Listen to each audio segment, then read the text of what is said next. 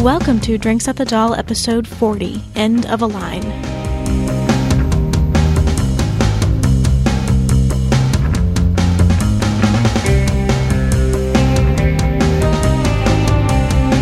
You're listening to Drinks at the Doll, a podcast waystation for Lost Girl fans. I'm your host, Stephanie. And I'm Annie. And I'm Chris. And this week, we are talking about the episode that crushed everybody's soul, End of the Line, which is the eleventh episode of Season four of Lost Girl. She says on a sigh. I know. And as far as drink recommendations go this week, really my only drink recommendation is that you go and you find the biggest glass you own, fill it to the top with an alcoholic beverage of your choosing. Ice optional. That is the only recommendation I have. So let's start with, with our with our kind of brief first impressions of the episode. What did you think, Chris? I thought that this episode was basically like an emotional obstacle course because, you know, you're laughing and you're happy and then, oh, zombies. And I personally hate zombies. I know everybody's like super into zombies. I hate zombie stuff. It drives me crazy. And yes, I do watch The Walking Dead and that show annoys me now too. But anyway, um, uh, then you're sort of happy because certain things that happen and, you know, you know it's not going to end well because as much as you try to stay off Twitter, you still hear things. Well, and plus I think when you see people getting that happy, especially on a fantasy show, you know something bad is about to go down. Just right? About That's on right. any show. Yeah. Well, sure. But, you know, being Whedon fans, we know what that means. and, uh, you know, knowing that these writers are also Whedon fans doesn't help. Because, yeah, if somebody's that happy, it's not going to end well. And um, so, yeah. So then it ending in tears, of course. And, uh, oh, that last scene. It was so good, but it was so sad. But it was so good. Damn it, Steve Cochran. Damn it. Yeah, the same. Just, uh, I kind of wanted to be mad at Bo because she says she's not under a spell. So I was like, eh. Rainer, kind of glad he wasn't in this episode. Loved Linda Hamilton, Linda Hamilton back as Acacia. And the zombies, I could have done without, because I'm not really a fan of zombies. And all right, that makes two of us. Yeah. I'm not a zombie person either. I, I mean, I'm not a zombie personally. I also do not enjoy zombie fictionalized stuff. We hope you're not a zombie. Yeah. I did understand that, yes. Okay, good. I'm not that drunk. I might be, though, you know.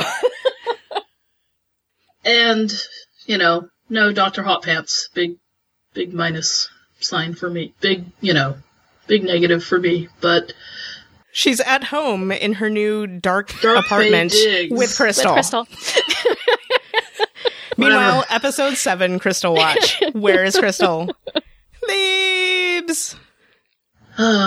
Poor...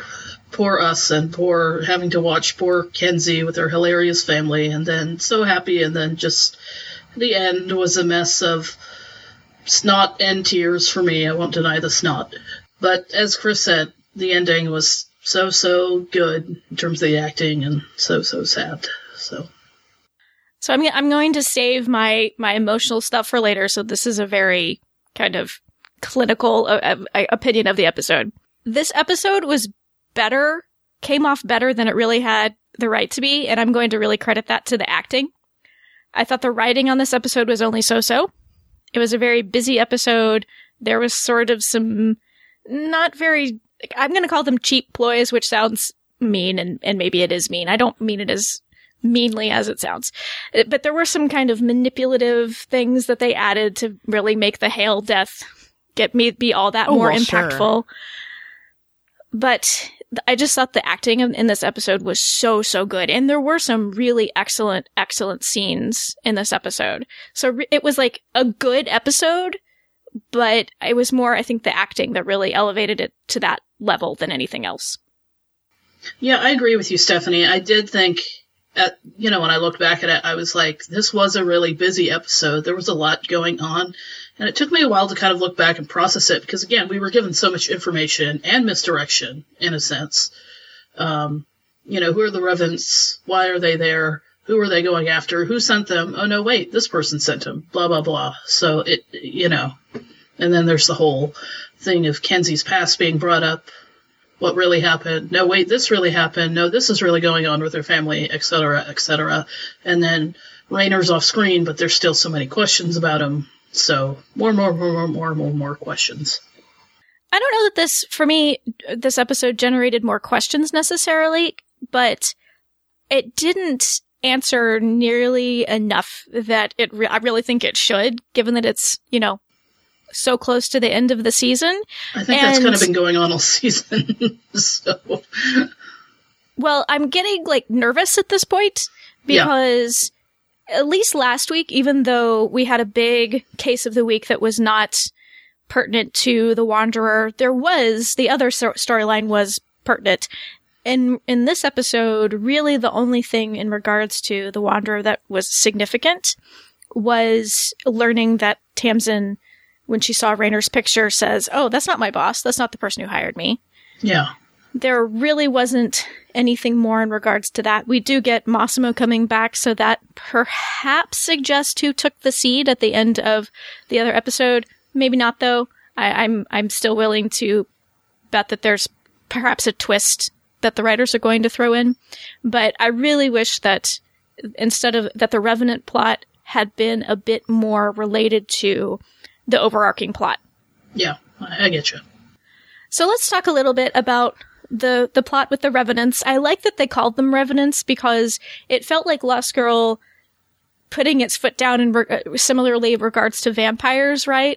Because, you know, they they have a rule in the writer's room that it, you can pull in any mythological creature, fa- you know, fantasy creature you want, but no vampires. Because so many shows do vampires. They've had one vampire on the show. In the pilot, Vexed, and he was a very different vampire than, you know, the, the either the True Blood or the Twilight vampires that were very popular at the time. Still are, I guess, very popular.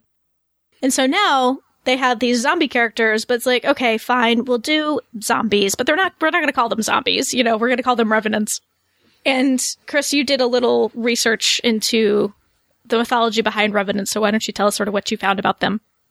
Yeah, and it is basically, you know, reading the thing, it's it's basically your fairly standard, what we'd call zombies. It's, according to Wikipedia, the reliable source that is Wikipedia, a revenant is a visible ghost or animated corpse that was believed to return from the grave to terrorize the living. And what I thought was kind of interesting, since we keep talking about Latin, uh, it is from the Latin word, and I'm probably going to say it wrong, uh, Revenians, R E V E N I E N S, which translates to returning. So, because I guess the stories are about, you know, people rising from the grave and coming back, well, as I just said, to terrorize the living, but I think in a lot of the stories it's specifically coming back to terrorize the remaining living family, or you know, something like that. So uh, apparently the stories sort of became popular in Western Europe during the High Middle Ages. But yeah, like we all said, we're not really big into zombies the way that some people are, but I, I gotta say, I thought the makeup was great for mm-hmm. the, the Revenants. Mm-hmm. I thought the, the stunt people did an awesome job being zombies. And I really did enjoy just the visual of all of the zombies breaking into the warehouse that Bo and Dyson and Laveau and Hervé were in. I don't know. I thought the makeup was great, but I thought the part where they were all breaking into the warehouse and snarling and going through the windows, and I'm like, oh, that's so typical. I mean, you know, it's meant to be an homage, but not that you can find say. a more original way to get into a building, but, you know, it, it just, to me, looked a little like, oh, here's the the play on this, you know, Lost Girl's version of zombies. And I was like, kind of like, eh. Yeah, it was. Okay. Yeah. It's, here's the part where the zombies come in and blah, blah, blah, blah, blah. So it was, you know, you could say it was derivative, but I thought it was shot well, personally. This is a completely random side note. That set that they had for the, you know, the part of town that had the Cult of the Dead. Mm-hmm. That totally looked like one of the sets from, I'm sure it wasn't because I think they filmed in Vancouver, but reminded me uh, very much of the sets from Dark Angel. Yeah, I did like the sets and the visuals and again, how you say it was shot very well, Stephanie. Mm-hmm. I like the shot of Bo as she, you know, drinks the blood and says, you know, be at peace. You know, it's kind of an interesting thing for her to say instead of, you know, fall down dead or whatever. It was an interesting command for her to give, I think, uh, uh, script-wise. And do you have a mint? That was great. Although I think the, the be at peace, you're you're right, I, I did like it, and I did think it was sort of an interesting phrasing. But of course, like, how would you phrase that? But I do think it is indicative of who Bo is, you know yeah, what I mean? That's my, that was my original thought. It's like, oh, yes, that is totally something Bo would say, because she would see these individuals as being exploited and used, right? That's true. Again, yeah. like like the Duppy. Yes. It always yeah. goes back to the Duppy with us, doesn't it? Well, we like the Duppy. So then another, so much, not, she wasn't so much from mythology, but a, sort of a historical figure that they played with in this episode was Marie Laveau in the character of Laveau. And Chris, you, you looked up a little bit about her. I know it's smidgen, but I, not a whole lot. Well, that's basically what I found out. Also, was a smidgen. Um, she was alive from seventeen ninety-four to eighteen eighty-one, so she was uh, eighty-six when she died. And she was in New Orleans, Louisiana. And she was basically a voodoo queen, according to Wikipedia. Mm-hmm. Like, literally, I'm looking at it. It says, occupation, voodoo queen of New Orleans. That is what she was called. Yes. But I just thought it was amusing that they listed it under occupation. I don't know why. Her actual occupation, though, she was a hairdresser. Right. And, and that's actually how they suspect she knew so much, because one one of the things that really creeped people out about her, that really made her made them think, oh, she she is a voodoo priest, priestess, was that she had the tendency to know things she shouldn't know. But historians actually suspect she knew those things because she was a hairdresser, and, you know, people would talk in front of her as if she weren't there, and she would listen and sort of take note, and sh- and other people in her network of hairdressers would tell her things about people in, in the neighborhood, and, and that's how she knew all these things about people, is is what historians suspect. She did actually have a following, and she had a daughter also named Marie Laveau, and they both basically had followings and would perform legendary rites on Saint John's Eve, apparently. And uh, there's actually like a whole thing too, of course. I mean, all of this is like this whole legend surrounding her, so... Uh, there's a whole thing where after she died, some people thought that maybe she hadn't really died, because they thought, or there were reports of people having seen her around. But of course, you know, there's speculation that it was really that they saw her daughter or one of her daughters who had sort of carried on the legacy. And and it's interesting because this isn't the first time that she's been used as a fictional character, essentially.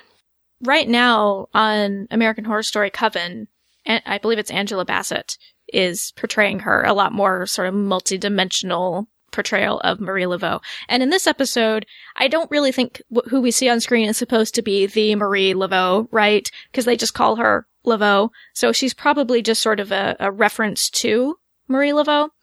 And I don't know, I was I was a little disappointed she wasn't a bit more dignified, I guess.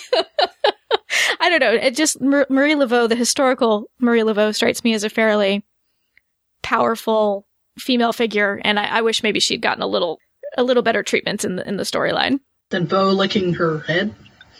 Yes, I, I was actually going to say making out with the gross guy, yeah. which was actually more gross to me than Bo licking her head, although that was gross too.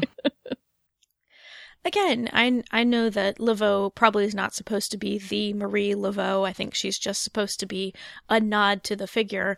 However, Marie Laveau was a very, is a very fascinating, powerful, historical Black woman.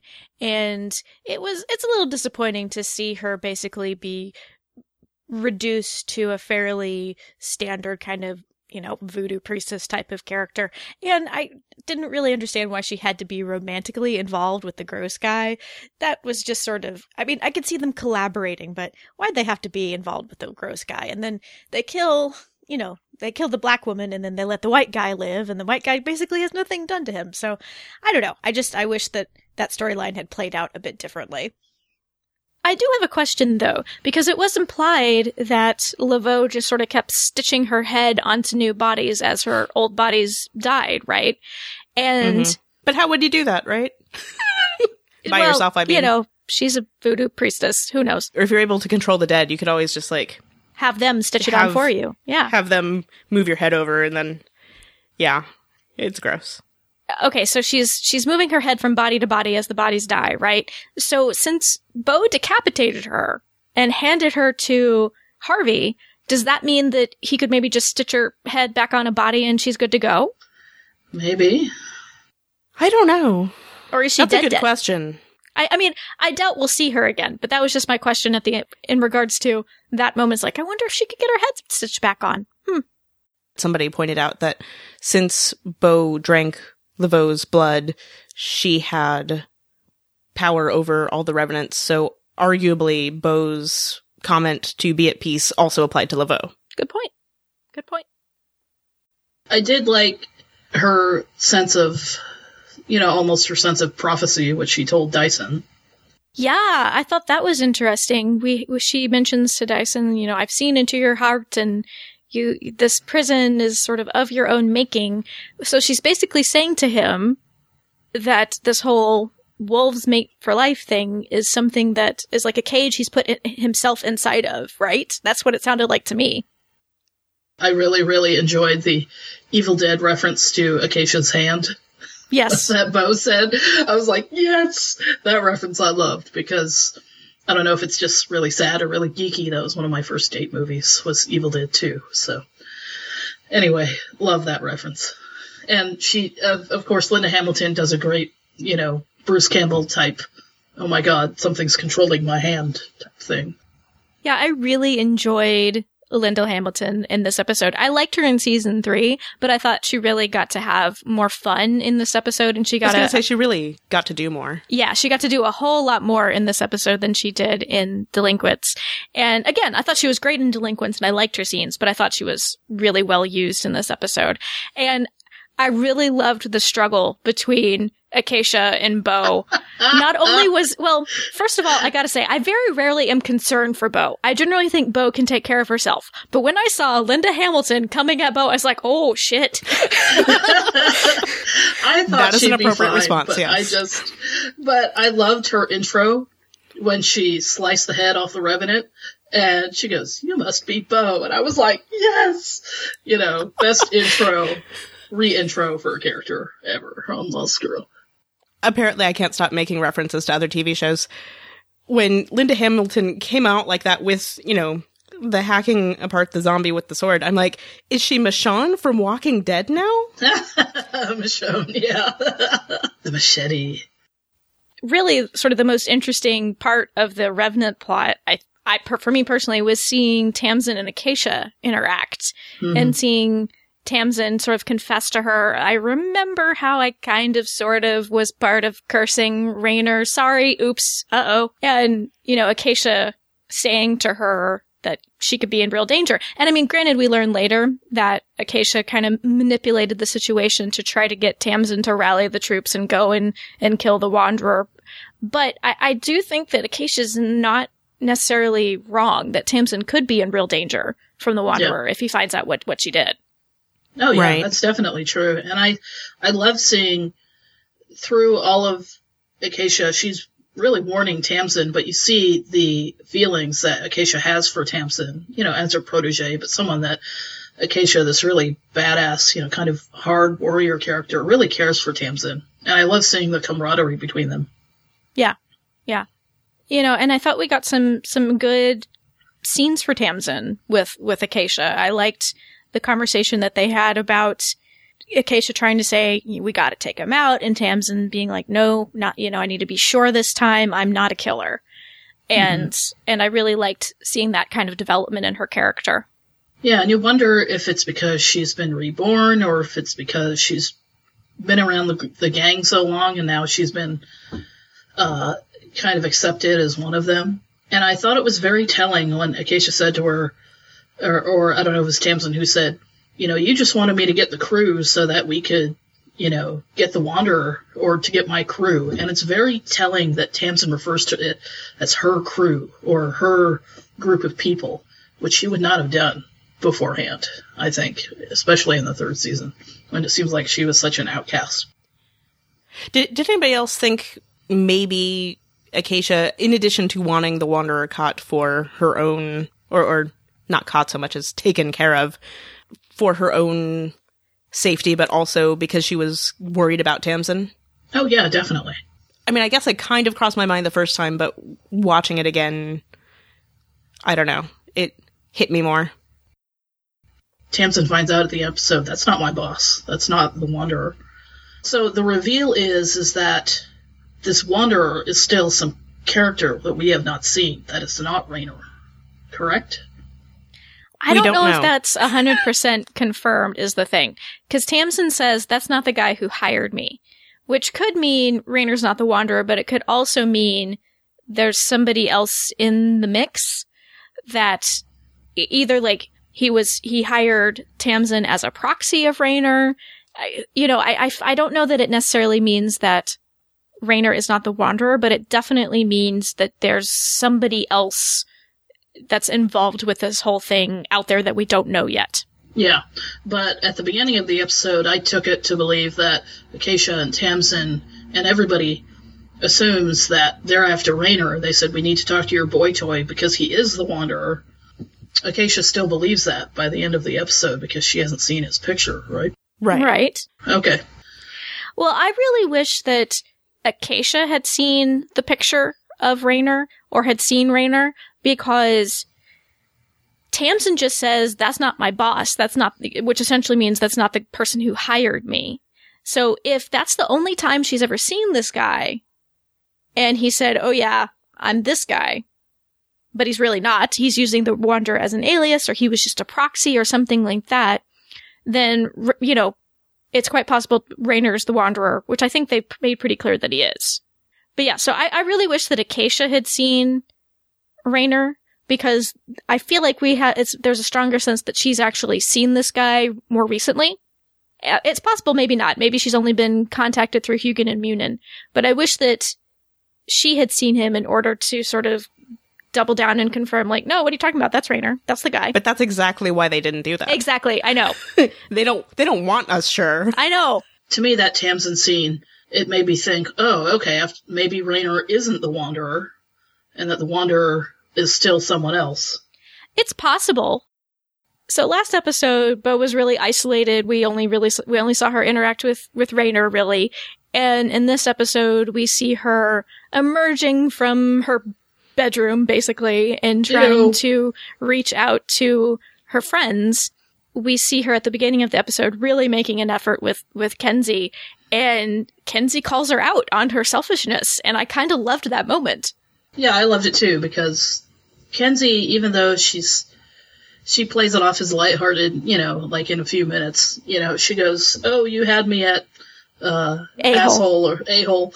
Yeah, um, she's really voicing her true hurts and going, yeah, it sucks when it's in when I'm in your when you're in my position, right? Being forgotten by your friends and things like that. And you know, Dyson certainly lets his feelings be known, and I and I just I kind of felt bad for both of them, because Kenzi has been in the unique position of being having to protect herself, having to disguise herself as Faye uh, when Bo was gone. But then, so you know, she says to Bo, "I was all alone," and you know, she says in uh, Turned to Stone when she expresses her real feelings about the, that whole thing, and.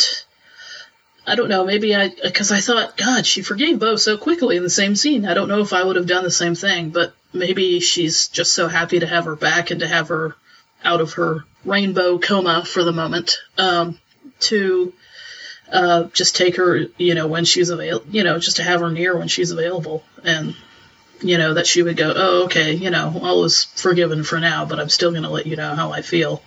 And I, I think if Lauren had been in the episode, even she might have said, you know what, I've, I've had a lot, enough of your B S, Bo, and I'm going to say the same kind of thing. Actually, I, dis- I disagree. Lauren Lauren and Dyson actually both are being pretty patient with her this season. And I think it, it, I think it was really in Kenzie's nature to want to pr- forgive Bo quickly, even if maybe she personally has some stuff she needs to work out. Bo is just such a central figure in her life. Mm-hmm. She really wants to forgive Bo and things to go back to normal. So that's yeah. why I think she was willing to give her, you know, at least offer her that forgiveness so quickly. Well, I think part of the reason or, or part of the, yeah, part of the reason that everybody's been calling Bo out this episode, uh, at least my, my impression, interpretation, whatever you want to call it. Uh, I, I think, you know, everybody's been sort of putting their own hurt aside all season because, I mean, clearly Bo has had stuff going on, as we've talked about, and, you know, this big mystery, you know, how did she join the dark side and all this, you know, the dark side, the dark fae. You know, Bo's had all this stuff going on and has for quite a while. And so they've been putting aside their own feelings, their own hurt over it because, you know, well, let's try to help Bo, but now Bo's back to being sort of chipper but still weird. Yeah. You know, because of the whole the whole Ra- Rainer thing. So, you know, now that Bo at least feels like everything is settled, and and I have to interject here because I don't think I said it earlier, Bo saying that she's not under a spell, I have to say, how would she know if she was? Yeah, yeah. I just wish the spell brainwash thing would... It, I don't know, I just I get the feeling now that Bo is not brainwashed or whatever, because she's just like, oh yeah, everything's fine. And I'm like, what? Again, I, we don't... I feel like we don't have the whole story on Bo just yet. I think it's strongly implied that she is under a spell of some kind or some tr- sort of enchantment. But I, I can understand if you're feeling less certain of that, especially now, because in this episode... she really was acting a bit more like her old self than she has in a really long time. So mm-hmm. I-, I could see where that would make you go, well, she's not under a spell, darn it. I am dubious. So we have we have Kenzi, you know, Bo trying to make up with Kenzi, and it initially goes okay, you know, more nineties references with the Jerry Maguire quotes. And then we have her trying to make nice with Dyson, which I found I, I loved I loved the scene between Bo and Dyson in this episode. I thought Anna Silk and Chris Holden Reed were fantastic in it, and I thought the writing was pretty good. So I, I liked seeing how he was he was very avoidant of her at the the encampment, and and seeing Tamsin kind of step in and help him out and, and be his buddy. And and then what you know what he says to her in the bar about how, at least with Lauren, he he knew her intentions, right? But he just doesn't know anything about Rainer. And I, I was just completely unprepared for Bo to basically tell him, I don't love you anymore.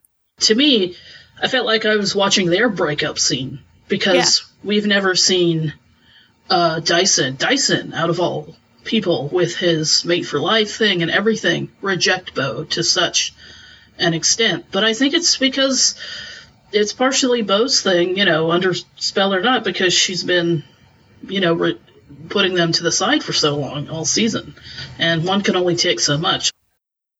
In my opinion, additional evidence that something is going on with Bo was the way that they had Acacia, particularly Acacia, testing Bo as to why she thinks the things about Rainer that she does, because she, you know, there's she's just saying, oh, he's a good guy, he wouldn't do this to me, and and Acacia's just like, well, how do you know?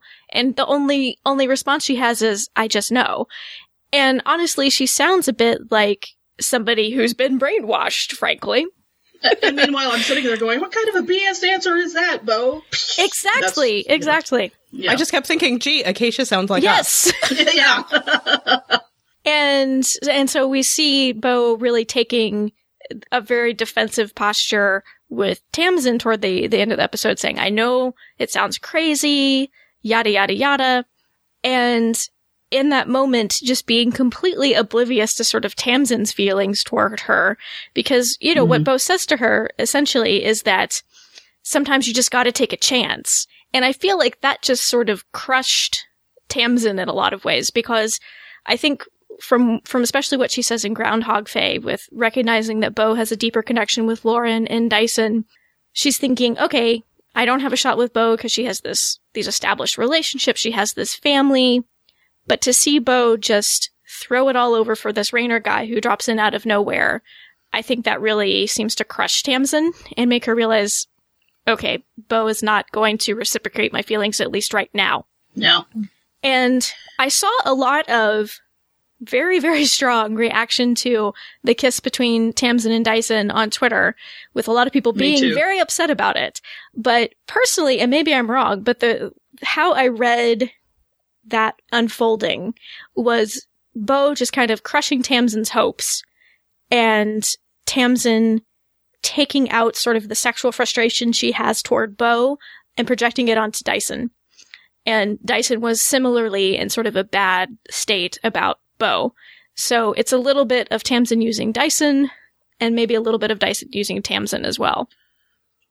Yeah, that's what I thought. I mean, as cheesy as it sounds, they're like these two broken people just going, well, we can't have the person we want. You know, we're both just going to drink. And Tamsin just goes, well, I'll just take what's in front of me. I mean, you know, because again, they've all been pushed aside for this Rainer. You know, I heard all this, you know, yeah, very strong opinion. Oh, they don't have chemistry. Tamsin and Dyson doesn't make sense. She's only, you know, there was that kiss between them when they first were, you know, introduced or whatever, and now they come on to each other. And I'm like, well, look at the situation they're in. They're both incredibly hurt and drunk, and they have right. that mutual, very sad understanding. Seeking comfort or whatever with each other. Right. Mm-hmm. And of course, you know, Stephanie and I at least have talked about this. We we thought in the past, mind you, this was pre-season four, that we're, we were kind of sad that they didn't go that route of having Uh, Tamsin and Dyson paired up, because that really could have been pretty interesting with the, the light-dark situation and everything. Yeah. Because it looked like they might for like a second, and then they didn't. Because, you know, we, now we've seen with two relationships, the human-fae relationship, but we haven't really had a light-dark one. I think that um, I did, but I did really enjoy seeing the buddy-buddy, you know, relationship between Tamsin and Dyson again this episode. Kenzi obviously had the other big storyline in this episode, and her storyline was super busy, right? Because she had mm-hmm. arrival of Mom and mysterious cousin Dimitri, which kind of made me happy that we finally got to meet Dimitri. Because that, she's mentioned him a bit before, right? Yes, she's always yeah. calling him she's for the one she's on the phone with when she needs yeah, something. Yeah, when she like wants to get stolen goods or she needs this or that, that's who she calls as Dimitri. So we have arrival of Kenzi's mother, and that very sad sort of storyline that followed. And I actually really wish that they had stretched this out a little longer, over maybe two or three episodes, rather than cramming Kenzi's mom coming back and then them making up and then her mom ultimately kind of betraying her. I wish it had been a little bit of a longer arc, since sort of Kenzi's immediate family has been a real mystery throughout the series. Yeah, four years. It's been a long time to always wonder about Kenzi's backstory. And I wanted to hear more of that storyline about what happened between Kenzi and, you know, her mom's boyfriend, or, you know, hints about it, because it's it's part of what I think um, forged her character, made her such a wisecracking character, how she'll hide her pain under a lot of humor, how she learned how to survive on the street, that kind of thing. And I was um, wanting to hear more about it. So when you say, Stephanie, it had been, I wish it had been stretched over a few episodes. I agree with that. It was really revealing and a very emotional moment, I thought, to hear Kenzi talk about her time on the streets and feeling really ashamed about some of the things that she had done. She's never really talked quite that openly about being a street kid in that way. And I, it was mm-hmm. a really touching scene that Ksenia, well, Ksenia still was brilliant the entire episode, but, you know, she was really wonderful in, in that moment. And again, going back to Kenzi really wanting to forgive Bo pretty easily at the beginning of this episode, we see it again in her, forgi- not really, I don't know if she forgives her mom completely, but essentially giving her mom another chance in this episode. And right. we just see her setting herself up for heartbreak again. And it's, and it's really difficult to watch. But at the same time, you know, I, I just felt so, so much for Kenzi in that moment when she's hugging her mom and saying, you know, I thought some, I thought you would turn up or end up. She says something like that, and she doesn't quite finish. And I think she, to me in that moment, was implying maybe she really feared for her mother's life in a lot of ways. Yeah. Mm-hmm. You know, and I always wonder what kind of verbal or even physical or beyond a kind of abuse that Kenzi might have suffered from her, you know, stepfather or on the streets, or, you know, she refers to, I think in um, three oh two when she was, you know, she met um, Ozzy because she had pneumonia that one time when she was on the street. So it's like, it's a lot of things that she's been through that we can only imagine. And I think that's, I mean, as much as I want to know, that's, I also kind of think that's partially why the writing is a little vague and Kenzi doesn't go into a lot of specifics, because A, she doesn't want to remember, and B, it's kind of almost worse as an audience for us to kind of only imagine what she's been through. And then, you know, there was that, that incredibly kind of heartbreaking moment where she really seems to say goodbye to her mother, probably for the last time, when, you know, when she catches her hand right before her mother hits her. And she realizes you're mm-hmm. not a victim, you know, you're just a weak person. I was just, oh, it hit me really hard, that scene. It was, it was a, it was a rough scene. And I, and I, but I liked that, I liked that moment for Kenzi. I think it shows that even though she's mad at Bo right now, I don't think she'd be able to say that to her mother if she didn't feel like she had a supportive family at the moment.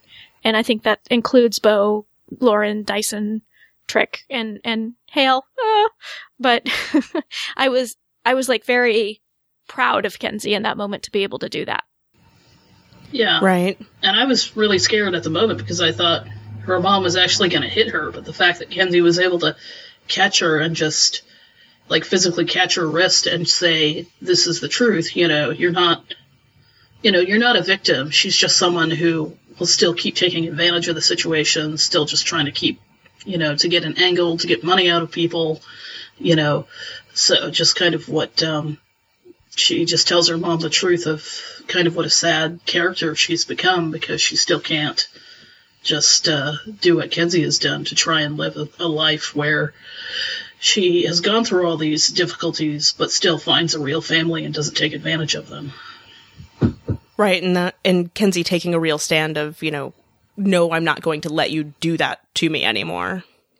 Yeah, there was a sort of a sad familiarity with the way she caught her mother's hand, which makes me think that perhaps it was not her stepfather necessarily who was the only one being abusive toward her. Mm. And I might be wrong, but she just, she did it so easily and so instinctively, it just kind of seemed like that had happened before. Mm, interesting. Mm. And now you've made us all even sadder, Thank Stephanie. Thank you for like putting more sadness into my mind. Uh, but I did like that little bit after her mom left when Dimitri said, you know, you should keep this guy. He's a he's a keeper. So he still recognized that. So, you know, hopefully Kenzi can still be on better terms with him, even if he's, well, maybe not since he was in on the deal. But, um, you know, he, he at least recognized that. Although I have to say, I'm kind of annoyed with Hale for calling them. Right. Because Hale knew that she ran away from these people. You know what I mean? I think he was blinded by his good intentions. Like, he just did, chose to ignore it. I know yeah. He meant well, and everything worked out well in that sense. But I'm still, I don't know, I, I have reservations about the fact that he did that. You At know what I mean? At the same time, though, Hale is really a pretty traditional guy in a lot of ways. He was raised with, sort- with oh, certain I know. I mean, I- expectations, right? So I totally think it's in character for him to want to call Kenzi's mother to have his, his her mother's blessing before he proposes to her. Oh, I totally agree. It's just, again, that part of me that is like has left these people behind. I don't know. I'm I understand it, but I'm still a little just kind of I'm a little bothered by it, apparently. So, you know, of course we have this, this lovely proposal scene, and I thought the, the actors, even the actress who was playing Kenzi's mother, were all just perfect. The way she, you know, she has the pink phone, and yeah. she's trying to get it in the shot. It, it was, you know, it, this beautiful proposal, which I, I just am so mad at. I, but I feel like they, ha- they felt like they had to put it in there because we haven't seen Hale the previous two episodes. So they couldn't really have this build. They had to sort of make it escalate their, their relationship really quickly within the span of one episode, and this was sort of the easiest way to do it. But I guess my argument would be, have Hale in the previous two episodes. Why haven't you had more Hale this season? Yeah, really. Because Casey was busy. I don't know. I know. But, but yeah, so I, I, I didn't, I, like, I, I thought the, the proposal scene was beautiful. You know, it kills me that at the end of the episode, when, when Kenzie's so upset after Hale's has died to say, you know, I was going to say yes, I was going to say yes, I wanted to say yes. Some poor choice of words, Stephanie. Yeah. What do you mean? You said it kills, kills you. you. Yeah. Oh, sorry. That wrecks me emotionally to hear her say that. But I just, uh, I really want to shake my fist at Steve Cochran for putting in the proposal scene. I wish they hadn't quite well, done that. And Andrus. I'll shake my my other fist at Andrus. Because she signs off on everything. Do you hear that, Lost Girl writers? You've got both of Stephanie's fists going. But I think, I mean, it's, this seems to be always the way it goes, where there's the proposal, and then Kenzie's like, not sure, not because she's not letting Hale down, but then you have the scene where, you know, they're both like, we have all the time in the world. Uh-oh, big red flag. Oh, I knew Hale was a goner as soon as he opened that little ring box. Oh, yes. As soon as Kenzie said, we have all the time in the world, I was like, oh. Exactly. Oh, no. He's... So the, it's the worst possible thing to say on a T V show. I know. We've been speculating on it for weeks, so uh, unfortunately my speculation was correct. We have this sort of very sweet scene between Kenzie and Hale where Kenzie's basically says she'd be stupid to let him get away. And and then she comes downstairs and is talking about putting the cheese directly into the ice cream, which makes me love her even more. And then that asshole Massimo comes along. Damn it. Damn it. Or, or as they call him, Massimo. That's a Twitter I read. Yeah. While I wish that they hadn't crammed the, her mother's storyline into this episode the way that they did. I wish it had been spread out. I, I do think that having such a, a recent reminder to the audience that Kenzie came from a from, from an abusive home makes what, what Massimo does to her all the more just hmm. heartbreaking, and really justifies the super strong reaction that Hale has towards it, because you, you know he's got to know what type of background Kenzie comes from. And so to see, to come downstairs and find Massimo treating her that way, it, it it really makes sense why he would just lose it like that. And I don't even want to go on. Oh, God. And so we had, you know, the bloody ear come into play again.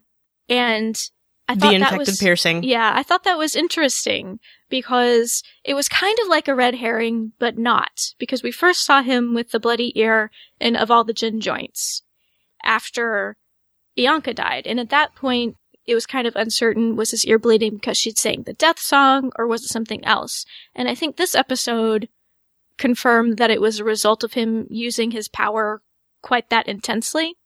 You know, we're sitting here worrying that it's going to be the bloody ear that kills him. And while it isn't ultimately, it's Massimo, but the bloody ear does lead to him dying because he right. couldn't hear Kenzie. Yeah. yeah, it plays into it. Yeah. So he got, he, you know, he didn't know to, to duck or to, to dodge or whatever when Ken, when yeah. Massimo came with him at him with the katana. With with Geraldine, wasn't mm-hmm. it? Yes. Which I which thought made it, like, made it so much worse yes. that it was Geraldine, which also, you know, here...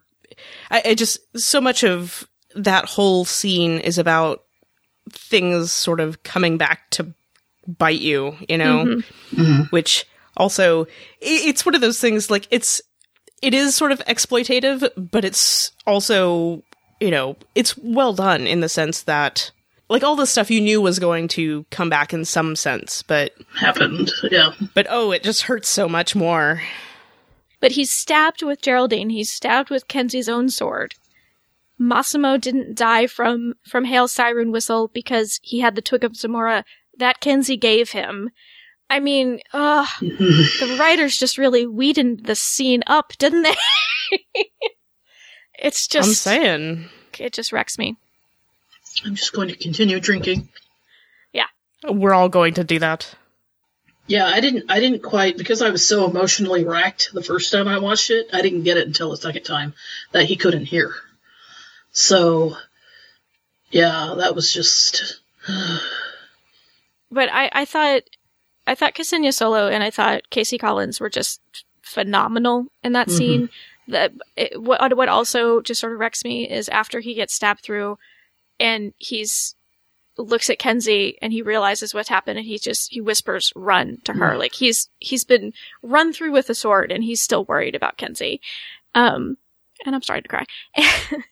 And then, you know, Kenzi just freaking out when, when Massimo, you know, kicks his leg or whatever. And it was just a really, really well acted scene. It was fantastic. Which is why everybody has been crying for the past forty-eight hours or on the verge of tears. You know, and he's such an incredible bastard because he could have very easily killed her too, but he knows it's worse to leave her alive and say, our debt's paid in full. You know, your debt's paid. And I'm just like, ugh. So. So we're definitely left with this big question of how all is, is Hale's death going to affect Kenzi? Because, like we mentioned, he was run through with her sword. Massimo was protected because she gave him the Twig of Zamora, which she tells she tells Bo. And so she's got she's obviously feeling really guilty about that. And then outside of that, you know, when when Hale died, it really made me recall back to season two when she made the choice she did in regards to Nate, because she sent him away because she was worried he was vulnerable amongst the Fae. And so she picks up with Hale, who's Fae, and he ends up being killed by a human. And it has me wondering if, if this might be an impetus for Kenzi to absent herself from the Fae world, if not, probably not permanently, but at least temporarily. And I wonder how it will affect her relationship with Bo. Will she hate Bo because Bo couldn't bring Hale back to life? Because she didn't try hard enough? Because, you know, when she says to Bo, you know, I don't, I don't care if I die. You know, Bo says, I care. So. I think that's the thing, too. I mean, we know that there's going to be fallout from this in their relationship, one way or another. Kenzi says to Bo, I will never forgive you. Before Bo tries, you know, she ch- sucks some, some chi out of Kenzi, but then says she can't, she can't do it. So, I, I, I don't think we've seen the worst of it yet. I think Kenzi's probably still going to have a lot of resentment toward Bo. But is the fact that Bo tried, is that going to be enough to salvage their relationship in some way? I mean, I hope so. I think so. But I, I, I definitely don't think we've seen the worst of it yet. And I think she's going to have more resentment towards herself, which is terrible because of the whole Twig of Zamora thing. She says it's her fault. And, um... But at the same time, you know, with her and Bo, she, how she says, you're you're so selfish. You say you care about everybody, but you only care, care about yourself. And I don't know if that's purely just in relation to the whole Rainer thing um, and how she's been over uh, the last few episodes, or if that hints at anything else. I think it's more than that, because as much as I as much as I love Bo, she has been from the beginning. She has a tendency to be a bit selfish and a bit thoughtless. And I think it's the recent events really have just caused Kenzi to sort of come to a boiling point in regards to that, where we see her call her out a little more passive-aggressively at the beginning of the episode and then very, very directly here when she's so wrecked by Hale's death and, and really has sort of nothing to lose in regards to lashing out at Bo in that way. And I don't think I don't think she's wrong. I think Kenzi has a point that Bo does have a selfish streak, especially recently. Oh, yeah. Mm-hmm. I, I totally... Th- I mean, I was... As much as I was sobbing at that point, it was... For me, it was... I was kind of almost glad to hear it. And somebody tweeted this recently. She's... This is before, obviously, this episode. They said, it's going to take a major development, like somebody dying, for Bo to kind of wake up and, and see how selfish she has been. Yeah. Snap out of it a little bit. Yeah. So I wonder how that will play into the next two episodes. Kenzi's own guilt is probably going to play into all this. So I'm kind of wondering if maybe Kenzi, in addition to being upset with Bo, is going to get reckless. I'm kind of thinking at this point that might help snap Bo out of it too. You know what I mean? Like, oh, Kenzie's reckless with her life, or yeah. Right. I mean, if Kenzie's being self-destructive, I think that might serve as an impetus to get Bo to snap out of whatever Rainer-induced haze or whatever, and at least at least pay more attention to Kenzi, you know? If if that doesn't happen in the next few episodes, then I will be upset with the writing. We got an interesting tweet from Heather W.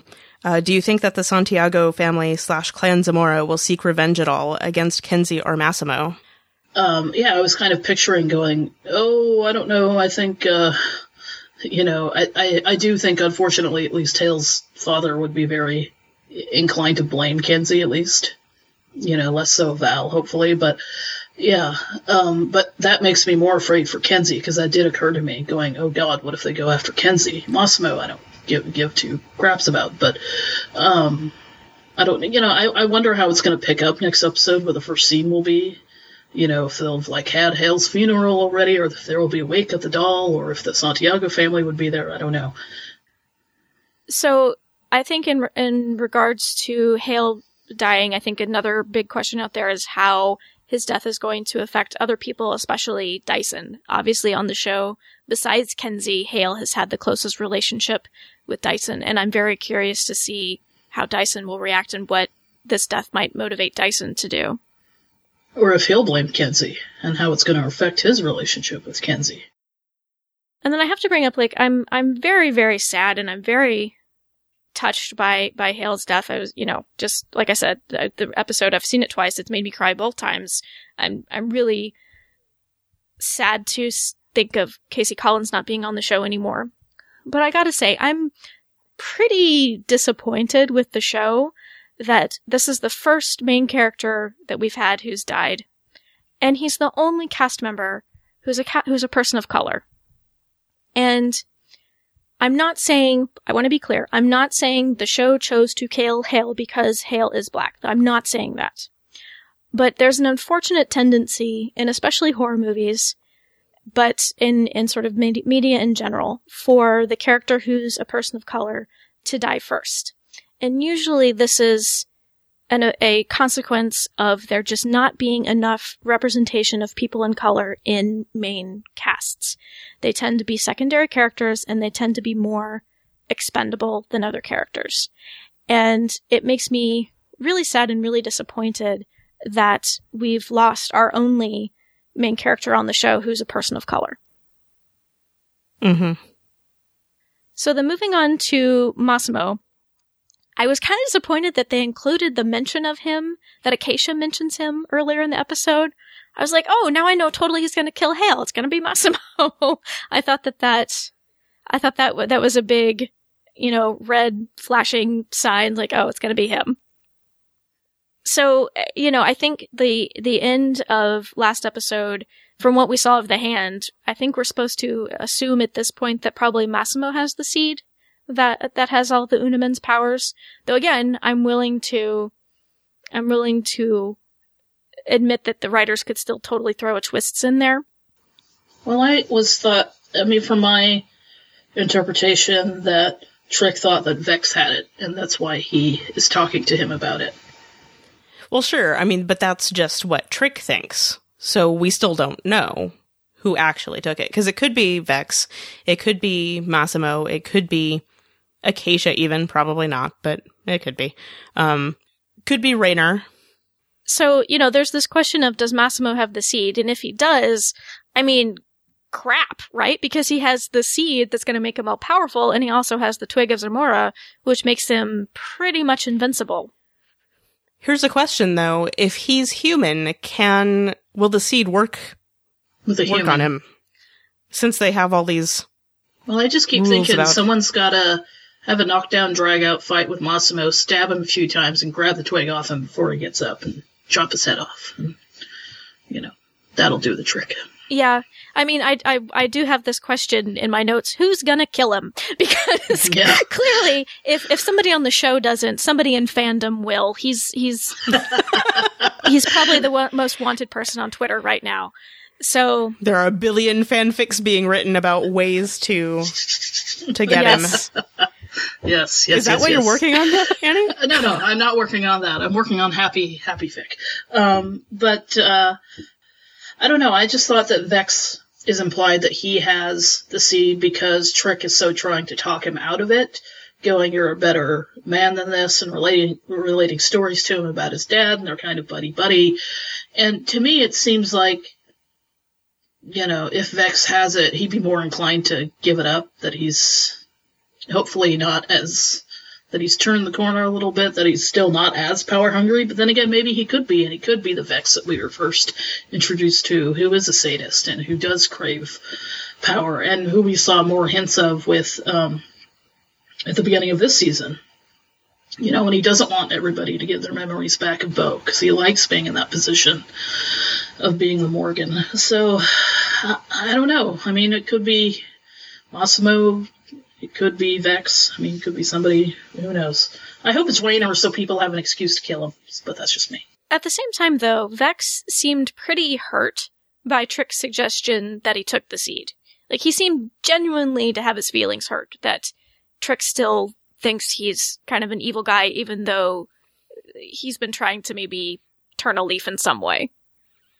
And even though they've just been hanging out and drinking together. Exactly, exactly. I did think that was fun. It's possible that, that Vex has the seed, but he, I think he did he did seem genuinely hurt by the suggestion that he had stolen it. Mm-hmm.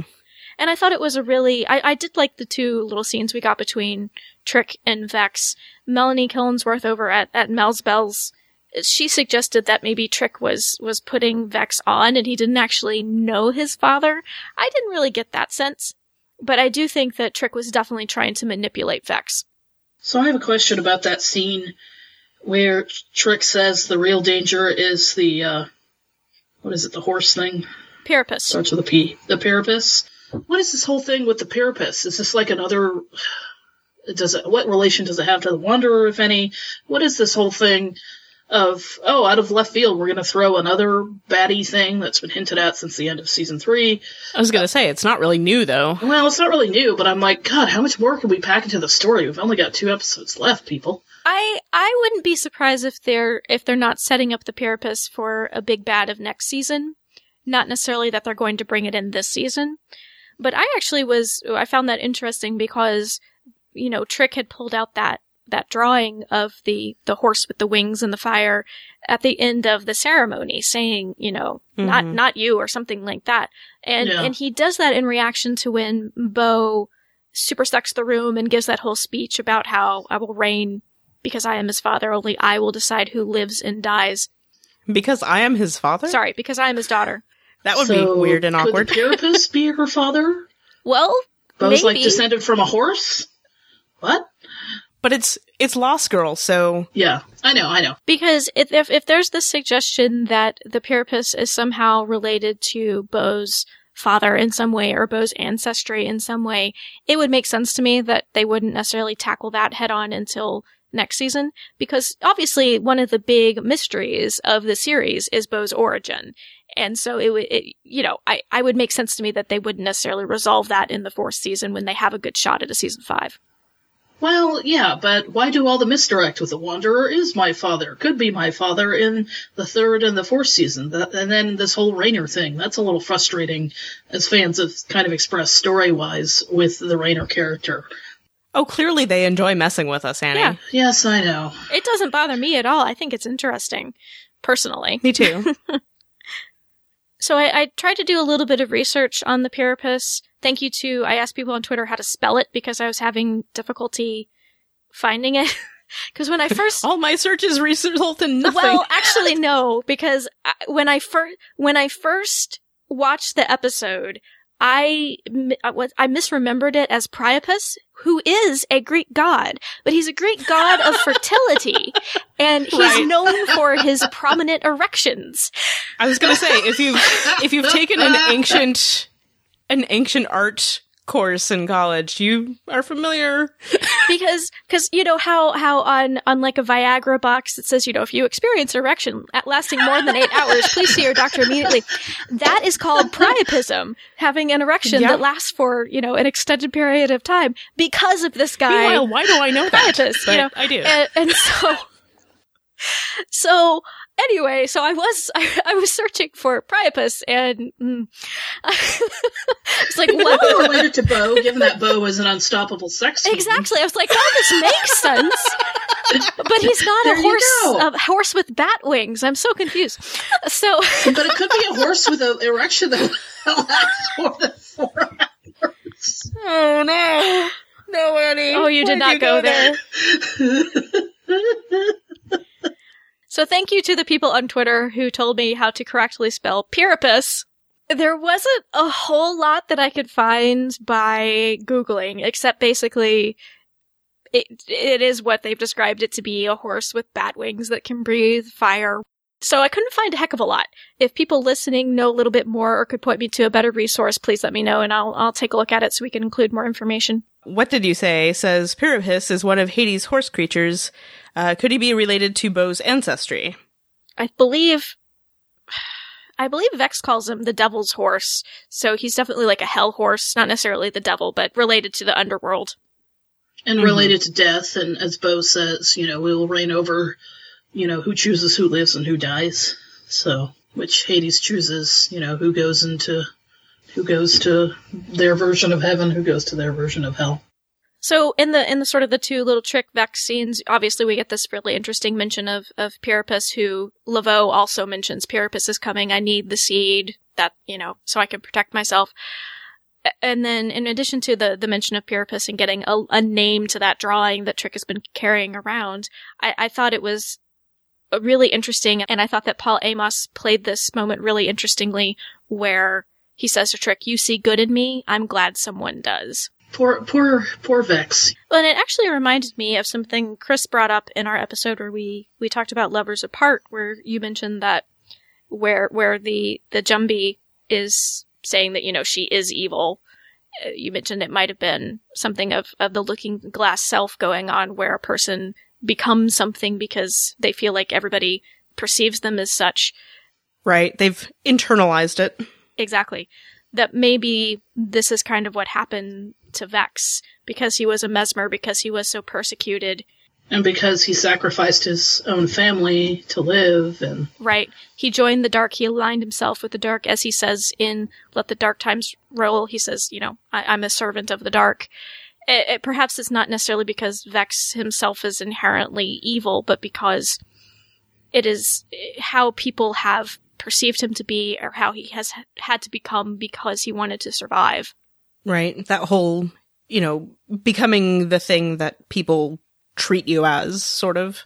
Yeah, but he's all done it just because he's the ultimate survivalist, and this is why he's lived so long. But he's not proud of everything he's had to do to to be there, to get there.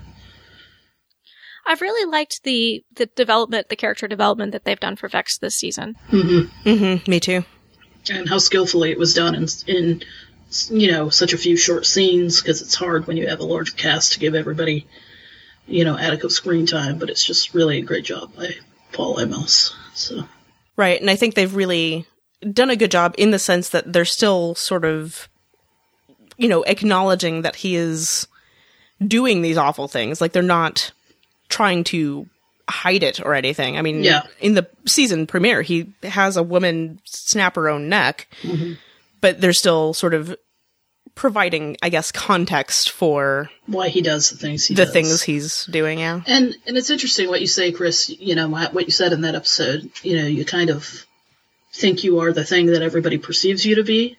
It's like, you know, maybe he's gotten used, almost used to doing these kinds of really violent, you know, maniacal deeds, because he's like, well, I'll just snap someone's neck, and I'm almost kind of used to it now. Oh, they're just the help. I'll burn them with a, you know, I'll make them burn themselves with the iron, just because, you know, I've had to do it for so long. I'm almost used to it now, and this is just how I am, and I can't ever change, no matter what people say about me. Or if you're going to make me be evil, I might as well enjoy it. Yeah, exactly. And have heels and really crazy outfits and a great big codpiece at the same time. It always comes back to the codpiece. We hope we hope Vex has not had an erection lasting more than four hours, but that's just me. There's been a lot of penis references in this episode. I apologize for that. Ironically, Annie will not let it go. A couple of the, these were really, I think, more series themes than season themes that were brought up in this episode. We we have Bo talking about destiny again and saying that she's trying to figure it out and it's complicated. And she makes this comment, you can't always choose your path, Dyson, which is very contradictory to where we see Bo in the beginning of the series saying, I, I will live the life I choose. I choose humans. I will not be aligned with either of you. And then I, th- I thought it was interesting Dyson's response when she, when he says, you seem to, in this very upset, kind of passive-aggressive type of way. I was very mad. I yelled at the screen when that happened because I didn't like that comment because I thought it went against everything that Bo stood for. And now she's just so into Rainer. And I could see why Dyson was upset and that he responded the way he did because he was like, well, you've always done that, you know, and you're you're choosing this person now, but you're doing it at the expense of everybody else, and we don't understand why.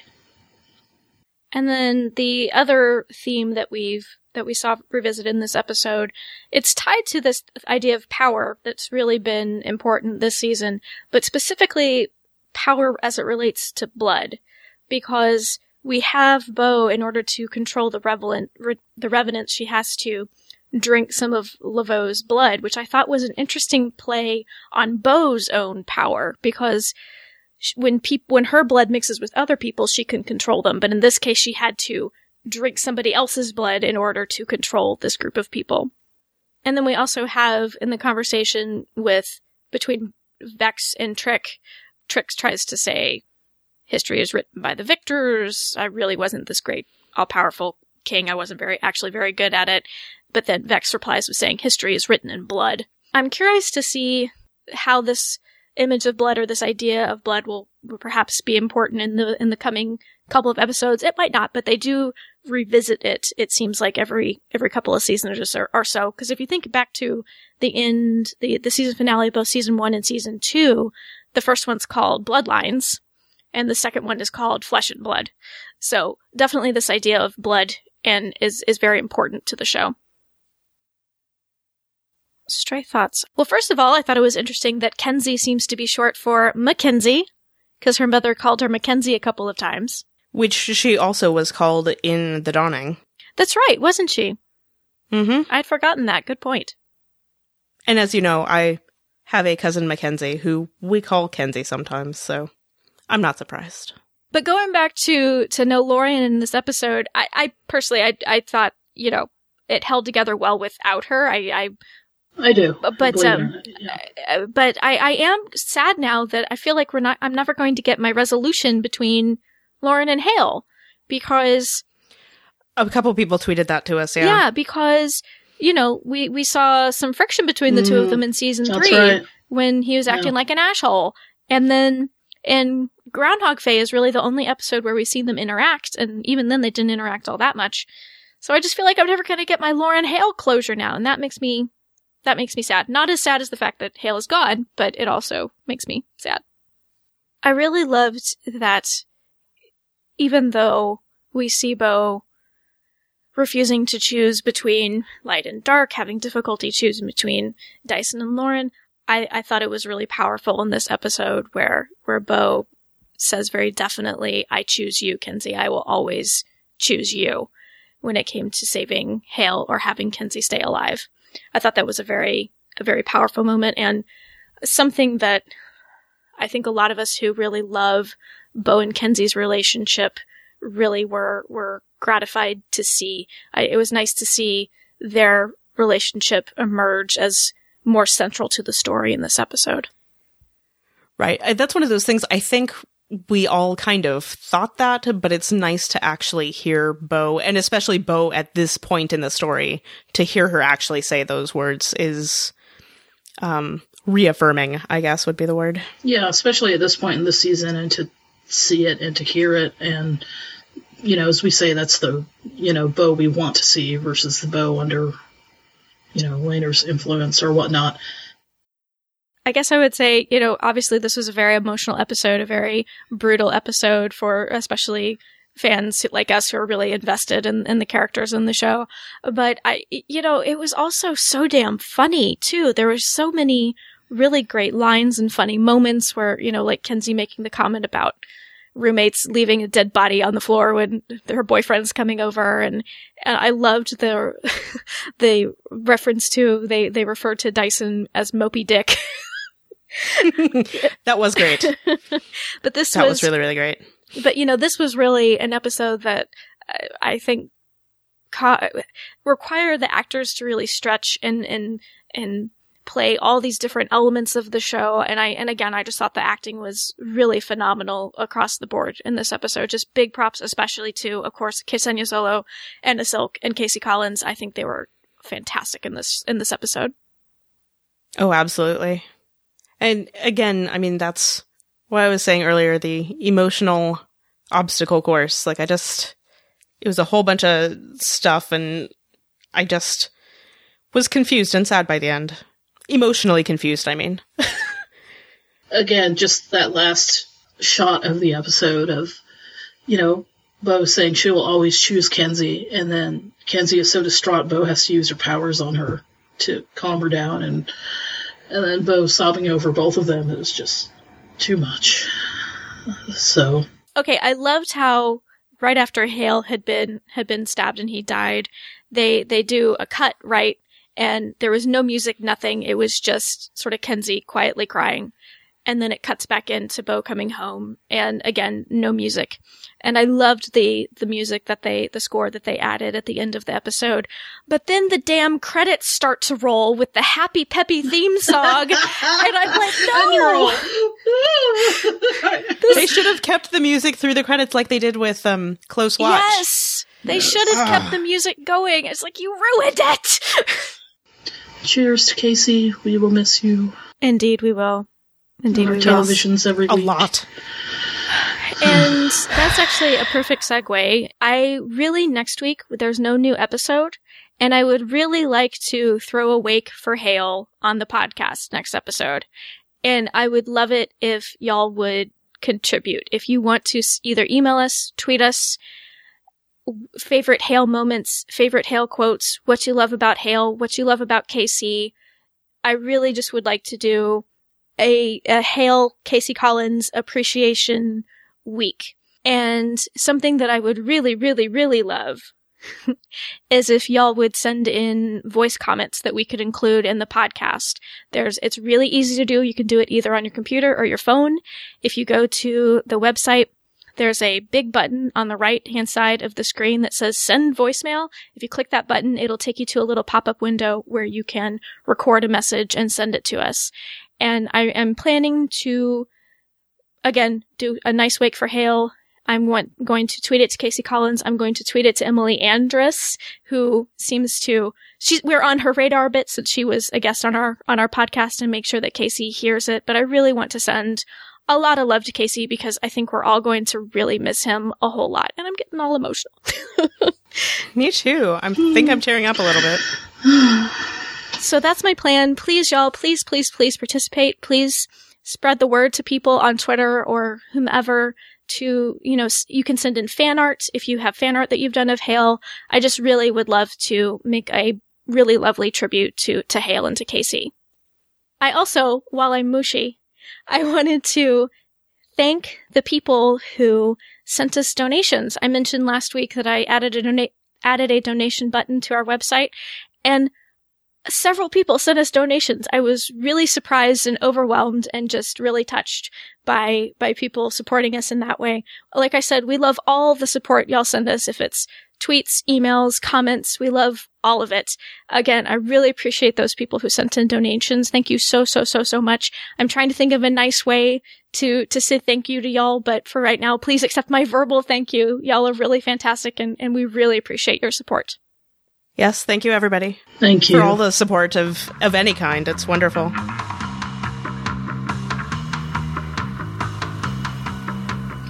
So if you are, if your keyboard has not been fried because your tears have been falling profusely upon it, please let us know what you thought of End of a Line. We would love to hear your thoughts. You can leave a comment on the show notes for this episode over at drinks at the doll dot com slash forty. You can send us an email to feedback at drinks at the doll dot com, or you can send us a voice message, especially if it's about Hale. Send us stuff about Hale by clicking on the Send Voicemail tab on the right side of the page over at drinks at the doll dot com. Thank you so much for joining us for Drinks at the Doll. My name is Stephanie. And I'm Annie. And I'm, again, very sorry. My name is Chris. Thank you so much for listening. Cheers.